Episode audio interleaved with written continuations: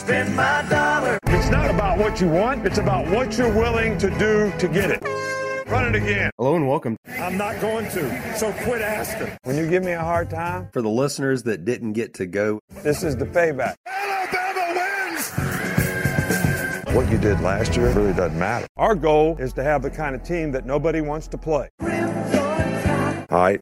Hello and welcome to a questions answered edition of the Alabama Football Podcast. No long monologue today, folks. We're jumping straight into the action, bringing down the Tide's season opening beatdown of Utah State in Tuscaloosa, 55 to nothing. And we're going to start with offense. And the offense, boy, I tell you, they were they were clicking. Uh, Alabama scored on their first nine possessions. Uh, they racked up 30 first downs, uh, 559 yards of total offense uh, which is pretty impressive. And the distribution is actually kind of incredible. Uh, 281 yards passing and 278 yards rushing. Uh, mathematically, you almost can't split it any tighter than that. So that was quite impressive. When we start on offense, we typically do start uh, with the quarterbacks. And so we're going to do that again. Uh, Bryce Young, no Heisman hangover uh, to the extent that that was a question anywhere. Absolutely not. his numbers were I don't want to say misleading. I don't want to say they were bad. Uh, they were interesting. Uh, how his numbers sort of cobbled together. Uh, from a passing perspective, he was 18 of 28. Mm, you know, the percentage there is okay. Uh, he had 195 yards, and that even surprised me. Uh, he had he had five passing touchdowns, and so intuitively, I was thinking that his yardage total would be uh, higher than than a buck 95. he was just incredibly efficient with uh, with his passing. Uh, there were uh, he had five carries for 100 yards, which uh, which is a little surprising. He, he had a long of 63. There was some thought I, I thought that that he might be a more willing runner uh, this year, his second year, especially coming off uh, the Heisman campaign. You know, he made the comment a couple of times last year about uh, you know, I don't want to say stigma that that some black quarterbacks have of only being runners or being athlete first and, and quarterback second, and that he was intentional in wanting to establish himself as a passing quarterback.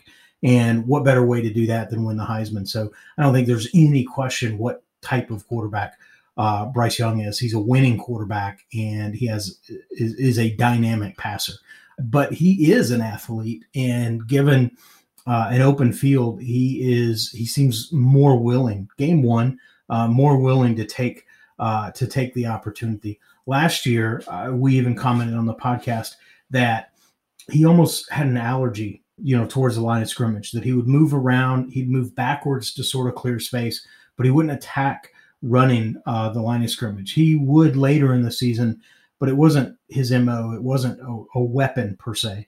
And I don't know that it's going to be a weapon this season, but he certainly demonstrated a willingness to to to attack the line of scrimmage.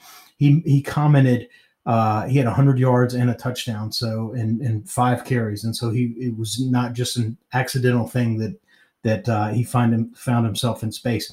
In his post game presser, he talked about you know running to green space, and so if there's green space, I'm going to run into it and uh, green grass. And he mentioned green grass probably four or five times.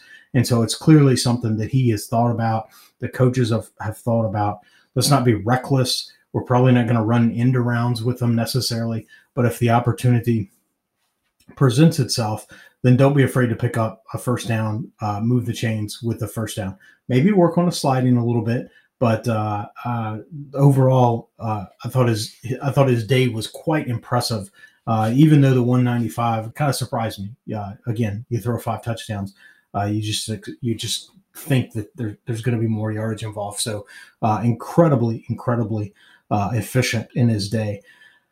You know, he was having fun out there. He was comfortable. He was in control, and he seemed more so uh, Saturday against uh, Utah State than probably probably he did at any point last season, which is you know, maybe itself uh, uh, impressive. He had really good movement in the pocket, and he did have a play that sort of reminded me of the the Tua play at Vanderbilt uh, a few years ago. Uh, just the the phone booth movement, knowing where the receiver is, and if I could just just defender get out of my way, I'm gonna uh, connect on a big play here. And uh, he did that for the first down. Tua at Vanderbilt did that for a touchdown But the compare is I know where the receiver is going to be. Just get out of my way so I can throw the pass. And I thought that was very, very um, impressive. Like to see that. Backup quarterback, uh, actually both played. Uh, Jalen uh, Milroe came in first. He was 8 of 10 for 76 yards, touchdown, uh, an interception. A lot of people talk about, or a lot of the reading commentary that I, I saw uh, seemed to isolate on the interception. It was a nice pass down the field. He was just off the mark uh, a little bit. It's one I think he'd like to have back because I think he he definitely could could have and should have connected with the receiver. So there's work there to be done. Uh, but I thought overall he he looked good, and, and again he was eight of ten, uh, and he did have uh, he did have a touchdown. Uh, he's I think a more willing runner than Bryce was last year, and so it'll be interesting to see how that unfolds. And he just absolutely trucked uh, a defensive back. There was no illusion of trying to juke the guy. He just lowered his shoulder and trucked him, and uh, so that was interesting to see. There's there's that that level or that type of athleticism that Milroe brings to the table. And he's a bigger, uh, a bigger body. He's a bigger athlete than is Bryce. Ty Simpson came in. He was one of two passing. Not really much to evaluate there. Uh, he was very much in a in a mop up duty. And uh, there's some speculation I saw that Alabama might try to redshirt him this year, uh, create a little bit of separation in his eligibility uh, from Milroe. But we'll see we'll see how that plays out. I think Ty is going to be uh, potentially the quarterback of the future. Uh, we don't know exactly when that future begins, but I don't think it's this season.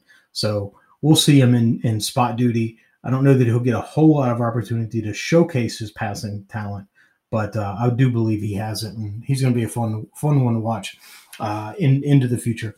So I think the story of the day, and we can talk about defense and we can talk about quarterbacks, and we certainly will. But I think the story of the day is the wide receiver uh, position. You know, how do you replace John Metchie and Jameson Williams? And uh, you know, at Alabama, I guess you just you just kind of reload. We may have asked this time a year ago, how do you replace uh, Smitty and uh, and Waddle? And uh, Metchie and Jamo stepped in, and so the fact that we might have a version of that question this year is not altogether a surprise because the, the level of talent that has come through the wide, receiver, right, wide receiver position at Alabama uh, has been outstanding. And uh, it's no surprise that there are candidates on the roster, and, and we saw many of them Saturday, that uh, that may very well step into those roles. And a year from now, we may be uh, asking, how do we replace these guys? So we'll see how that goes. Uh, on Saturday, were uh, Saturday there were uh, eleven different receivers uh, catching the ball. So I really like the distribution there. And what's interesting, six of those uh, eleven were making their first catches at Alabama or for Alabama. Uh, three were transfers, and three were true freshmen. So again, an incredible amount of distribution. And this is without the leading returning receiver, Cam Latu, without him being able to play uh, Saturday. So the fact that Bryce came out and looked as comfortable as he did and distributed the ball to just a host of receivers like he did was just super uh, impressive. And uh, a couple of guys, uh, Traeshon Holden, a junior, I think he is set for just a breakout season this year. He paced the receivers. He had five catches for 70 yards, uh, two touchdowns. Uh, Jermaine Burton, the trans, uh, transfer from Georgia, he also had five catches. He was incredibly efficient with his catches. Uh, he, I say only, he had 35 yards, uh, but he too had uh, a pair of touchdowns, which is uh, certainly impressive. And Kobe Prentice, true freshman, noted on the the depth chart as a starter. Be careful talking about that to Saban. Uh, but he had five catches for 60. Didn't have a touchdown, but man, he looked really comfortable. Uh, he looked really athletic in the slot. I think he's going to be a problem uh, for teams. a couple other, you know, pass catchers of note. Uh, Jahmyr Gibbs. It was nice to see the running backs involved. Three running backs uh, caught passes. Gibbs was one. Uh, Kitselman had a pass. He's the tight end transfer. So it was nice to see him involved. And a couple of other freshmen, Isaiah Bond and Kendrick Law, uh, both caught passes, and I think both of them have an opportunity to be impressive. Uh, Isaiah Bond might be a name to, to remember, so it'll be fun to, to see how that goes. Uh, an incredible amount of talent at the wide receiver position for Alabama, uh, an incredible amount of talent and upside. So that's something something uh, certainly to watch. I think the improvement here uh, will be uh, will be significant. It'll be leaps and bounds as the season progresses. These individual players that played on Saturday will will improve incrementally as as players do. Uh, but Tyler Harrell, the transfer from from Louisville, uh, he was in a walking boot Saturday. He's going to get back to health, and we're going to see his speed, uh, which promises uh, to be impressive. And JoJo Earle, uh, who also has a foot issue, he's going to miss. You know, prob my speculation and that's all it is is my speculation. I, I, think he probably misses to the bye and then we work him in you know the last third of the season if you will. And uh, i think he was otherwise poised for a breakout season. So let's see what he does when he comes back. Uh, i think you know what may have been all the articles uh, fans on the zoom call we talked about you know which receivers are going to step up. And uh, what what was a question 24 36 hours ago i think i think we have the answer. And uh, what's interesting and you know this is alabama doing alabama things. What was a question a potential weakness uh, is poised to be a significant strength uh, for this 2022 team. So that'll be fun to watch as that develops. Uh, running back you know i think for my money if you're asking me i'm going to say that this was underrated as an issue in the in the preseason. Uh, I think it should have been a bigger question with the injury players coming back and the transfer. I think that should have been a bigger question than it was. However, never mind. Uh, it's incredible. Jahmyr Gibbs, transfer Jahmyr Gibbs, uh, was electric. I think, uh, you know, I think Utah State bottled him up uh, early. I think they were they were spying him. I think they were really targeting him, and they they said if we can take away Gibbs, uh, who threatens to be dynamic, especially with the run fit issue that Utah State had against UConn, I thought, man, Gibbs could really blow up. And I think they were intentional in in focus. He was a point of focus, but still, he had nine yards for 93 yard, uh, nine carries for 93 yards uh, right at a 10, uh, 10 plus average. Now, he did have a long of 58 and really sort of demonstrated like he can gas you at any time. And I'm actually surprised that that they were able to chase him down, uh, score, and, and, and you know, prevent the score. But he was just electric, electric once he got through the line of scrimmage. Uh, he's he's a tough one to catch and, and is going to be a very uh, potent weapon for Alabama this year. He also had a catch for five uh, I, I, as impressive as I thought Gibbs was, especially on that that one run, I think my net sort of level of impression uh, or being impressed at the running back position is is Jason and Roy Roydell, both returning from knee injuries, significant knee injuries last season, and the fact that they were both able to suit up uh, is impressive. Uh, if they had suited up and stood on the sideline, we've had generations seasons past where the leading rusher or a star from a prior year's team who had a knee injury of that nature, it's the second year before they really come back. And they may play some uh, one year back, but it's almost, you know, a calendar year mark. And, and these guys were injured, were injured much deeper into the season. And to make week one, uh, uh, you know, if you'd asked me candidly in the offseason, I, I wouldn't have guessed that that would have been possible. So the fact that they both came back, and that and that's why I think it was a bigger question in my mind than than maybe others were saying. But both came back, both played well, limited. Uh, Jase had three, uh, I'm sorry, five uh, carries for 23 yards, uh, so he was effective. He also had two ca- uh, catches for 25 and two touchdowns. Uh, very impressive. Uh, Roydell had three carries for 15 yards. Very physical runner. He demonstrated that. That was on display. Uh, and, and and he got injured about four weeks after, or about a month after Jase, and so even a little bit less time in his recovery. Uh, and he had one catch for seven, so it was good to see him utilized in that way. Both of those fellows, very very impressive. Uh, really make a, a, significant running back group uh, for the Tide. Uh, Trey Sanders had one one carry for five yards. I thought he looked good when he was in there. What he was doing, again, he didn't get a whole lot of reps, uh, but he's a player. He's kind of, for whatever reason, sort of one of my favorites. And so I hope to see more and more of him. Uh, although these carries are going to be tough to come by, there's so much talent.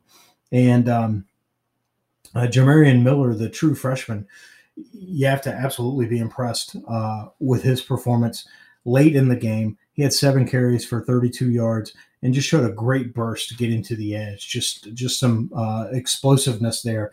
It's going to be interesting to see how this sort of shakes out because you start adding numbers and bodies, and and he's six deep. And so how do you how do you how do you get a lot of action when when you're six deep?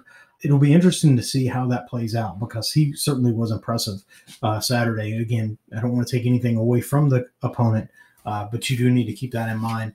Uh, we're going to go into some of these games and, and probably shorten our bench a little bit, uh, but we're going to have guys that are on pitch counts, right? Uh, Jase, Roydell, potentially Trey. And so that may uh, uh, Jamarion at six, it may feel like more like he's a three and a half uh, than than in a sixty because so many of the players ahead of him uh, are likely going to be uh, on pitch counts. Uh, Jahmyr Gibbs himself, uh, he was the feature back at Georgia Tech, but I, I don't think he ever. I, I, don't, I don't think his carry total was that high. I think he maybe averaged 19 uh, carries a game. I'd have to go back and look at the stat. I, I, I read it I, I cataloged it, but I don't remember the exact number. But it was a lower number, and so you start to think about we've got a couple guys injured, and maybe uh, they're on a pitch count, and Jahmyr maybe he's not a 25 carry back, and then so if you're further down in the pecking order, there may be more scraps that sort of fall down the table. We'll see how that plays out, and uh, I think we certainly have the talent that can take advantage of that uh, if they'll continue to prepare themselves. So we'll see how that goes. Uh, another question that the Alabama team had was certainly at the offensive line. And I think they acquitted themselves well. I won't say that they went as far as what the wide receiver uh, tandem did and, and said, we're going to turn your question into a strength. I don't think the offensive line went that far. Um, but they certainly they certainly dialed back uh, you know being a liability which uh, which you know most would say uh, the offensive line was a liability in 2021 there were a couple interesting sort of transitions, and and this sort of since you know saving into in, into a spin on depth chart and and uh, you know maybe not produce him anymore and all that stuff. It was kind of fun to fun to watch that. But Emil Ekiyor and all sort of hinders at centers at the at the guard positions. Emil Ekiyor uh, dinged up, uh, undisclosed as far as I could tell, and he missed a few days in practice. And so coach, you know, said, "Hey, we're going to ease him back." Uh, and we're going to reward the players that played while Eki was out, which makes sense, uh, especially when those guys are starter quality. And so Kendall Randolph was going to start at left guard ahead of Javion Cohen, and Ekiyor was going to man his position at the right guard, uh, which he's had nailed down the last couple of seasons. With Eki missing some time, uh, the Alabama staff elected to put Kendall Randolph, Randolph at the right guard and then bring uh, Javion Cohen at the left guard, which is where he started all of last season. So there's some stability there. And that unit performed well. The unit as a whole played better when Ekiyor returned. And so uh, that put Kendall Randolph at left and um, Emil Ekiyor at right guards. And so it's that's going to be interesting to see how it plays out. I still, for the long, the long game, I still like Javion Cohen at that guard position. Uh, but I thought Kendall Randolph played pretty well. And uh, I thought Darrian Dalcourt, and I thought that he might not uh, earn the starting position, uh, but he certainly did in camp. I really like what Seth McLaughlin did uh, across the line last year. Uh, I wouldn't rule him out yet, but Darrian Dalcourt I thought played really well. And I thought he was physical. And there were a couple times, and I will watch it on TV, which you get a different perspective than than if you're live. Uh, but I thought Dalcourt, there was a lot of, uh, of you know, downfield uh, runs or passes or plays. And Dalcourt was downfield, and uh, he seemed to be, you know, the camera angle sort of flashes, and they follow the ball, and and then you know they change to another camera. Dalcourt was in a lot of shots, and that tells me that he's active and he's moving to and with the ball. He's trying to find someone to block. He's trying to uh, participate it, you know ex- extend his participation in the play, and uh, that that speaks to uh, a guy that, that that really wants to play, that really wants to perform, and is really trying to make a name for himself. So I was impressed by that. Uh, we'll see how the line continues to come across. We'll have a bigger contest, you know, this week and in future weeks. So we'll see how the um, the offensive line progresses uh, again, overall, I think they demonstrated themselves uh, as not a liability. Down in and down out, and Saban made a point of this. Uh, there were some explosive running plays, but down in and, and down out, uh, the three, four, five yards, uh, just to keep the chains moving, keep the defense uh, on the field, converting third downs. it wasn't the offensive line was not consistent. Uh, and there's ample opportunity for improvement there. And uh, I, I, suspect that we'll see uh, the Tide fans will see improvement there. Uh, I will say, uh, I think the facilities, uh, university facilities, you know, they did some great work this offseason removing the, the turnstile from the right side of the line. And so I think across the board, Alabama fans can expect to see improved improved performance and uh, and then and I think incremental uh, improvement as the season goes on. Uh, the new offensive line coach, uh, you just Eric Wolford. Uh, from what I read and what I see, people just can't say enough good things about him.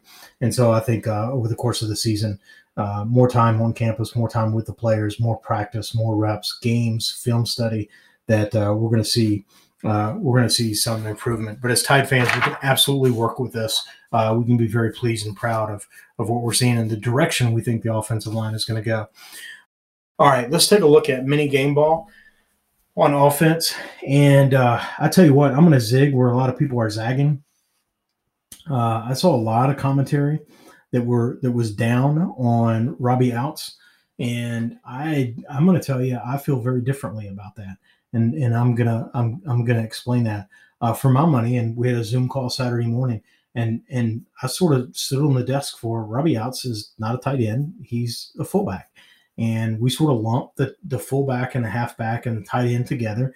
And so when the depth chart came in, someone had to be at the top of the list, and it wasn't going to be a true freshman, and it wasn't going to be Cam who missed most of camp, and it wasn't going to be the transfer that's still learning the playbook.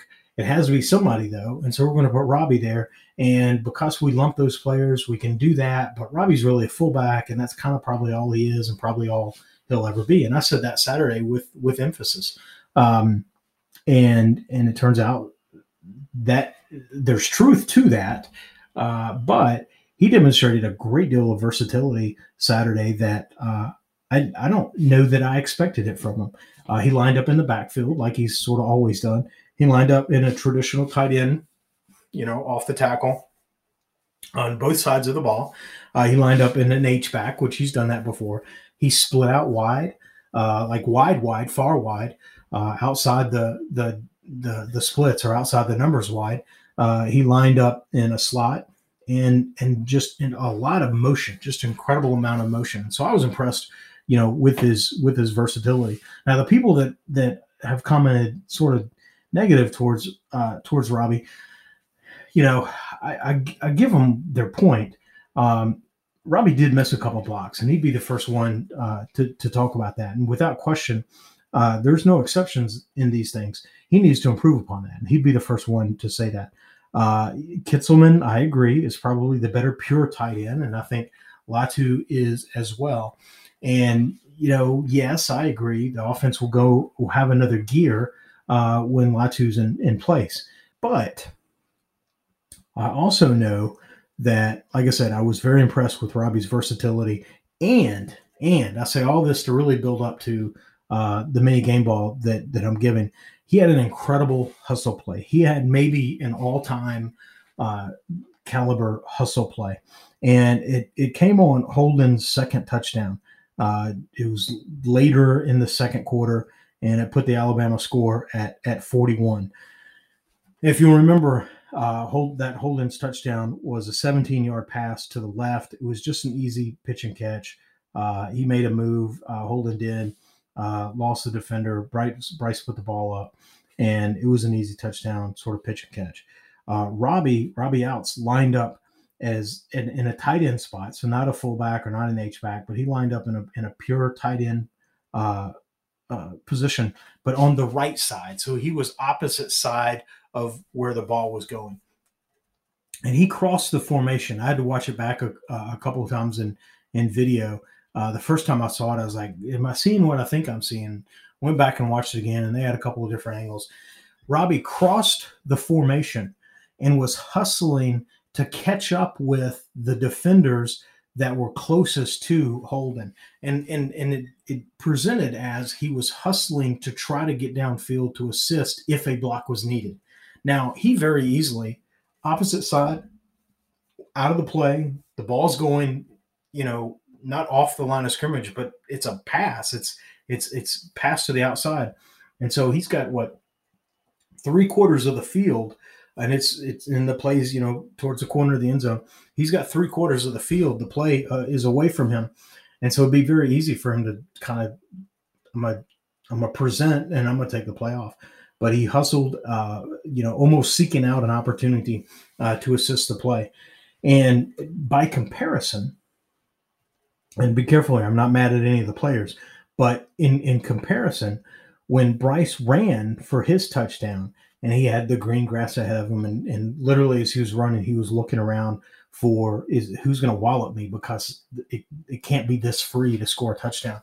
And holden was in the end zone and there was a defender on holden and when bryce took off that defender turned and and ran towards bryce. And while this was happening holden was dancing in the end zone because he knew that bryce was going to score but rather than like, let me try to, you know, what I can do because that's my guy, uh, he was dancing in the end zone. I'm not mad at Holden.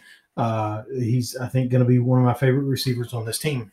But the comparison, the contrast between what I saw Robbie do, uh, trying to hunt down someone, trying to run and catch up to and get in front of someone to block, looking for an opportunity, uh, versus celebrating a touchdown that hasn't yet happened. Uh, those are two different things. And so for that, I give Robbie the mini game ball. All right, we're going to flip the field to defense. Uh, overall, just wow, a dominating, a dominating performance. Um, it was, you know, Utah State's a game, but uh, but outmatched performance our opponent. Uh, we think they're going to do. Uh, in fact, we're impressed with Utah State, and we think they're going to do well in their conference. Just Saturday was was it was what it was, and um, but overall, we thought the Alabama defense was was dominating. Zero points allowed. That doesn't happen. Um, it really doesn't. Shutoffs don't. Shutouts don't happen in uh, sort of this brand or this era of football, especially with a team that that really puts up a lot of yards and a lot of points, like Utah State does. Uh, typically, teams like that, even from smaller conferences, it's in their DNA to score. It's in their DNA to move the ball around. They know how to do it, and and some of their techniques work against almost any opponent. Now, maybe not for as many plays, but we rarely shut teams out anymore. Uh, even you know, even if you want to say a, a, a, lesser opponent or a money game or however you want to phrase it, and so truly a dominating performance that this uh, Alabama defense put up. Utah State was three of 17 on third downs there and, and two of four on their fourth down uh, attempts. So uh, definitely stifled, uh, not an opportunity for extended plays or extended drives. Uh, here's here's something that you kind of run the numbers on this. Is, this is pretty impressive. Uh, overall, the Alabama defense allowed 136 total yards. Now that's a very low number. 136 yards, 57 yards passing and 79 yards rushing. So that's the that's the distribution there. Of note, the very first play from scrimmage, Utah State completed a pass over Terrion Arnold, and it was a 23 yard play. Um, now they ended up going four and out because uh, they went three and out after first play, first down. But that was a 23 yard play. And so if you look at 23 yards on that one play in a drive that really went nowhere, 23 of their 57 pass yards were on that play. So that's 40% of their passing totals uh, in that singular singular play on a drive that sort of went nowhere. Uh, first play of the game where they were taking a shot at a first time starting uh, cornerback. So all of that we can understand as Alabama fans. And then it, it only just compounds the dominant performance uh, that the Tide had the rest of the day. And then the 23 yards of the 136 yard total was 17%. So 17% of their overall production was on that one play. Again, we understand as Tide fans, oh, yeah, okay, they took a shot first play of the game. We're going to get turned around. Try not to let that happen again. And, and we didn't. Or the, the Alabama defense uh, didn't. One negative, and you know, you have to hunt and peck for negatives. uh, about this Alabama performance, and a lot of people tag this as a negative, and I'm going to tell you, man, this is actually a positive. You know, Alabama put up this just pure dominant performance, and and the knock on it is that Alabama logged zero sacks and zero turnovers. And my thought is, you know, typically you would expect Alabama to probably have a turnover uh, and and you know probably a sack and and such. One thing that I thought was interesting on third and longs, and this contributes to you know why they didn't convert very many of them on third and longs. Utah State would just run the ball, and so they weren't going to put their quarterback in a position to get sacked. They weren't going to put their quarterback in a position uh, to maybe have to heave one up and, and, and get an interception. So they were they were playing sort of a, a, different numbers game in in that regard, and so that contributed to zero sacks and zero turnovers. Well, a lot of times when you shut out an opponent and you and you truly dominate them, you do that by backing them up, sacking their quarterback, or taking the ball away from them, interceptions or turnovers or or, or whatever. And to so to put up such a dominant performance and actually have none of those big defensive plays, sacks and turnovers, for my money, that's even more impressive because uh, you didn't use in in having a dominant performance, you didn't use the weapons that generally characterize a dominant performance. So I thought that was interesting. Uh, they did have six pass catchers, so they did uh, attempt to distribute the ball. Uh, only two had two yard had two receptions, and they and and four four players had one. So not a lot of repeat success in uh, in in the passing game there. Uh, lots of rotation. The Alabama defense, lots of rotation, and uh, just an incredible amount of growth. So uh, let's hit some individuals. Uh, there's too many to name, uh, so we'll call off a couple. Will Anderson, he lived up to his billing. Uh, again, no, there were no sacks, and so he didn't have you know an 18 sack day, but he lived up to his his billing. Uh, he blew up a running back on an RPO, uh, and I like you know Cubelic said uh, from the sideline, you know, if you're going to option off of Will Anderson, it's really not a good idea because he's so fast that he can just blow up what you're trying to option on. And so maybe the quarterback should have kept the ball and, and sort of bounce it out. Uh, I think Will probably would have uh, adjusted quick enough to, to eat that up, but he just absolutely ate up the running back uh, for a big uh, a big loss there. He was disruptive even when he wasn't making the play, and that's for my money. That's the hallmark of Will Anderson. We've we talked about that so many times last season, and we saw it again Saturday. Uh, Justin Eboigbe uh, doesn't get a lot of love, doesn't get a lot of press, but he had a big run stuff uh, early in the game. I thought he looked a, a, little more muscular. He looked a little, you know, twitchier, a little faster. I think he's going to be a contributor uh, this season. He's always has been, uh, but sort of a, more of a, a stabilizing baseline. Uh, I think we're going to see a, uh, a, few more big plays out of him this season, so that'll be fun to watch. Tim Smith had a big run stuff.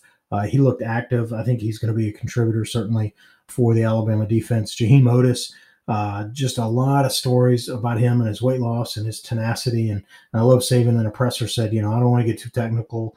Uh, you know, without getting too technical, he's just hard to block.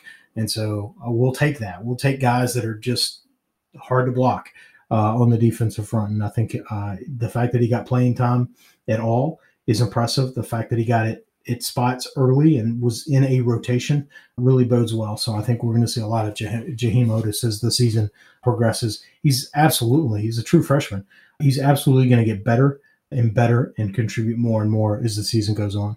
Linebackers, uh, Jaylen Jaylen Moody, uh, his it's not his first start, but it's his first season as a starter, and so he started when other people have been out but uh, this is this is his first. You know, he was in the portal and then came back, and you know, for an opportunity to to fight and win the starting job. He did that, and uh, it was you know proud to see him have a big performance. Number forty two at the middle linebacker. Uh, he led the team with six tackles. Uh, which itself speaks to a lot of rotation. Only six tackles was the, was your leader. It's easily sometimes twice that, but uh, that speaks to a lot of the rotation. Uh, the number of players uh, Deontae Lawson uh, also uh, subbed in at the middle linebacker spot. And, and I owe everyone a correction. In the defense, uh, I was talking about Demouy Kennedy. as playing a platoon with Jaylen Moody at the at the middle linebacker spot opposite Henry To'oTo'o. And and I and I and everything I said I agree with, except for I meant to talk about Deontae Lawson instead of uh, Demouy Kennedy. So I do think that as we get you know a couple of games in, there is an opportunity for Lawson to overtake Moody, and if he doesn't just outright outright out uh, overtake him, I think there's an opportunity for there to be a platoon uh, at the position, depending upon down and distance or opponent or how they attack uh, offensively. So that'll be interesting to see how that that plays out. Uh, he looks like a beast out there. Uh, uh, I'm just going to say uh, Lawson does. Uh, Jordan Battle and DeMarcco Hellams I thought played well. It was satisfying to see that they weren't the leading tacklers. Uh, a lot of times last year they would be the, the leading tacklers. Uh, it was amazing how many times Hellams, and even though he was sometimes playing in a platoon, how he might have, you know, nine or 10 or 12 or 11, you know, tackles on the day. And so the fact that he only had two uh, was not an indictment of his performance. It was praise for the rest of the defense. So that was good. He also had an incredible pass breakup, uh, which really speaks to his athleticism. Uh, and again, Battle looked really good out there as well. The corner positions, I really like the depth that uh, Alabama has demonstrated. Uh, in, in you know, four played Kool-Aid McKinstry, uh, Eli Ricks, Khyree Jackson, and uh, and Arnold uh, all played at the cornerback position.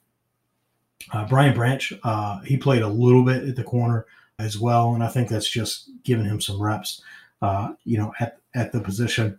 But he, he's a quality player as well. But I really like the length and the size that that the, these guys have. Uh, and I think most of them really flashed. Uh, Terrion, I'm not picking on him he was uh, sort of attacked on on that first play, but the rest of the time he was in there, uh, he seemed to settle down, and that's the kind of thing. Put it on film, and uh, and and likely you know corners, the quality ones they learn and they don't get beat in that way again. Uh, it's a good you know it wasn't a touchdown. We've seen it be a touchdown before, and this was not a touchdown, so you know we'll take that certainly as well. Um, I think you know the dime package. I'm super excited about the dime package with Brian Branch and Malachi Moore on the uh, on the field at the same time. I will say this though, and I did see this in the game. Malachi Moore, I like him better in the box than I do out of the box. Uh, he has a tendency to get beat in coverage, and he did on Saturday. Uh, he did get beat in coverage. It was just a uh, it was just a bad pass, and the receiver made uh, a bad play on the ball. But had that ball been um, been spotted well. Uh, it potentially could have been a touchdown, certainly a big play. And Malachi could have been in better position, but he was not. And so I think that's something that, that the coaching staff will work with him on and, and he'll work on. Uh, but I do like my Malachi closer to the box and uh, as, as opposed to out. So that's something we'll keep uh, we'll keep an eye on. Uh, he he gave a couple. Uh, he got beat in coverage a couple times last year, and in his freshman year, he seemed to play when he was freshman All America. Uh, I mean, he has a world of talent. Don't get me wrong, but he seems his, his big plays seem to come you know closer to the box. So we'll see how that how, how that plays out. Mini game ball is uh, Khyree Jackson. I couldn't talk about corners without uh, talking about Khyree specifically. And man, he had a highlight play of the day. Like if they go back and and you know touchdowns and receiving catches and stuff like that are you know play of the year candidates. But if if you're gonna if you're gonna answer me honestly, honestly about you know a, a, play of the a play of the day, defensively play of the game, maybe a defensive you know play of the season. Uh, it's going to be what Khyree Khyree did. You know, there's a little swing pass, and it was well blocked, and and the blocker came to pick up Khyree, and and Khyree just had nothing of it, and he didn't juke or spin around or try to you know outwit the defender. He just said, "The ball carrier is behind you, so I'm going through you." And he did, and he ran through the um, the the blocker, and it was the blocker, it was the momentum of the blocker going backwards that actually tackled the uh, that actually tackled the runner, and so he went up there and and it effectively tackled both of them, or effectively uh, just knocked them both both over. This bowling pins, right? And uh, that was super impressive. That's just one of those plays that get your blood flowing. Uh, that's just you know knocking, you know, I want to say helmet knocking football. It wasn't a legal hit. I don't mean anything like that, but that's just rock and sock sock 'em physical football there. So you tip your hat to uh, to that kind of play. All right, special teams. Uh, you know, Will Reichard was two of two on, on his field goals, had a long of 45. So that was nice. Seven of seven on his PATs. Uh, so he had a he had a nice productive 13 point day. Uh, which it's sometimes it's funny to see the points add up for kickers because you know with the field goals and the and the PATs they get they get a little they get a little taste of of all the touchdown action. Uh, James Burnip had a really nice 51 yard punt. This his successful punt, and it's not his fault, uh, but his successful punt. Uh, and and I want to pause on a 51 yard punt is is incredible. Whoever kicks it, uh, but it just I, I wasn't sold on him last year. And so for him to come in in his first punt and hit a 51 yarder, uh, very pleased with that. And so hopefully that's representative of, of more of what we'll see uh, from him. But he did have his second punt blocked. And again, I don't think that's uh, I don't think that's his fault. I don't think that was an operation uh, error from from that perspective. Uh, I think late in the game they did an all out blitz, and you know people can argue not blitz, but you know coming after the punter. And you can argue should they have done that? I don't know. They did, and we weren't ready for it. And uh, I, I looked like you know Toa maybe missed his block there. I think that's imminently fixable, and uh, so I'm not I'm not really worried about it. And in fact, you know, if I'm honest, and if Coach Saban were honest, it'd be like, oh, good, I got something to bitch about, and uh, you know, keep their attention. Something that they have to continue to work on because look, we mess this up pretty good, and that's the type of play. If it happens the wrong time against the wrong opponent in the wrong situation, it can cost you a ball game. So I'm not too terribly upset that it happened uh, because you know we can use that as you know never never waste a loss, right? And uh, so we can we can build on that. Uh, Kool Aid McKinstry as the punt returner, I don't like it. I'm just gonna be straight up. I don't like it. Uh, I'm old enough to remember not liking Fernando Bryant returning punts. Uh, you've got your top corner, and you're to risk him returning uh, punts. I like it to be a younger guy, maybe your third receiver, uh, that type of you know that type of player. But um, you know, to put your best cornerback out there, we've done it uh, as Alabama uh, fans. Uh, we've done it before. Other teams do it, so you know it is what it is. Uh, but uh, Kool Aid McKinstry, for as much as I don't like it, I'm going to tell you straight up, damn, he looked good doing it. Uh, very fluid, natural, athletic. Um, I had it stuck in my head, you know, maybe it was just you know last season I had it stuck in my head that he was more like a Dre uh, Kirkpatrick, tall, lean, and maybe a little bit stiff, uh, but you know certainly capable of playing uh, the corner. No, McKinstry's not that. He's got more juke and and um, you know a little more, uh, no pun intended, but a little more fluid in uh, in his athleticism, and uh, he looked really good and just natural at the punt return position. So I would not be surprised if I wouldn't be surprised if he returned a couple of them this season or had had big returns in in the punting game because he he just looked that good doing it. All right, so what's next for this Alabama team? In general, I'm going to say this Alabama team needs to keep its wits, uh, stay out of the press, all that stuff. Keep your head down, go to work, trust the process, work the process game by game, all the all the mantras that you sort of get lost in coach speak, but they're true because they're true. And there's not much that this team or this collection of talent can't do if they'll just, you know, attack every day, one at a time.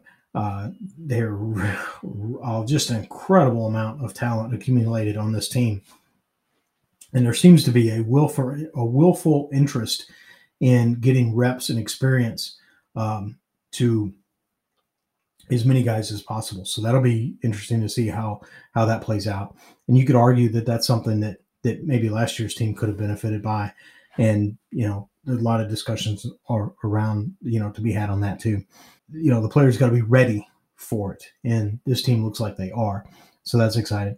Uh, we want to talk about what's next up for this team a little more specifically.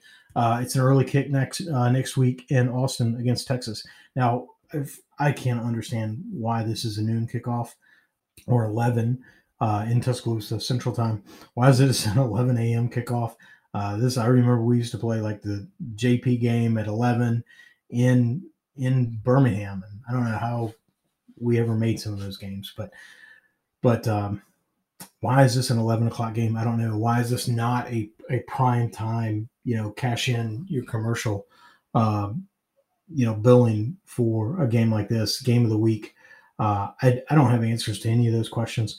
Uh, but nonetheless, it's going to be an early, early kick down in Austin, and uh, it's going to be a step up in talent, you know, of course, and it's going to be a hostile playground, and that's fine. I, I think um, I think Texas is not back. Uh, I think you know play to play. I think the running game improves. I think Cam Latu returns, and I think he elevates the the tight end position, and so that provides an element that was not available to Alabama on Saturday. So I think there's a gear there. Uh, I think the passing game continues to bloom. I think part of that is because of Cam, and part of it is because the other guys. They have a week under their belt, and uh, boy, scoring scoring those, you know, getting those catches and scoring those touchdowns are fun. So let's practice hard because I want I want more of that. Uh, I think we're going to see that that type of mentality uh, across the receivers, uh, and I think the defense just picks up where they left off they're going to say, yeah, all right, we're turning up the volume here with another opponent, but we're going to go out and we're going to do what we do. And if we do what we do, then we're not worried about, you know, what they do. And I think they're going to have that type of mentality. There's going to be a lot of Alabama knows Texas and Texas knows Alabama with, with the coaching, the coaches and, and, and, and more players than, you know, might, might imagine. But uh, I'm going to tell you what, I think the tide is going to roll. I view this as uh, Alabama taking truly just taking care of business, and uh, I, I, see this being a 38 to 10 uh, style ball game. Might be close early. Uh, it might be might be 10 to 10. It might be seven to seven. Might be seven to three or three to seven at the end of the first quarter. Something like that. Uh, Texas will come out with a lot of emotion early, and if they can cash in on that emotion, then uh, they could take the lead. It could be very close at the end of the first quarter. But I think through the remaining three quarters, Alabama steps up and steps away from Texas. Uh, and again, I think it's a it's a it's a multi-score differential. So 38 to 10 is what I am guessing. And so we appreciate all, all of you for listening. We ask that you go to iTunes or your sort of uh, podcast delivery device machine and uh, leave us a review. Sign up for our support team. We've got Zoom calls and uh, we've got sort of a, a, a, text group and that we're, we're chatting during the games. We've got zoom calls before the games after the games and uh, and then a group of us are getting together uh, into schools later this season. It's not too late it's not too late uh, to join in that so uh, hop over and join the zoom calls and uh, you know have an opportunity to participate in that and support the support the show. But if you're listening a1 we appreciate that uh, without question. So, this has been another edition of the Alabama Football Podcast. Roll Tide. Thanks for listening to the Alabama Football Podcast. We love that you're tuned in and hope that you enjoyed the show. We encourage you to reach out and let us know what you like, where we can improve, or just to shout out a roll tide. We are where you are iTunes, Facebook, Twitter, email newsletters, t shirts, free roster downloads, and of course, on the web at alabamafootballpodcast.com. Check us out where you'll find easy links to your favorite way to follow the tide. Got that, coach? Aye. Of course. Roll tide.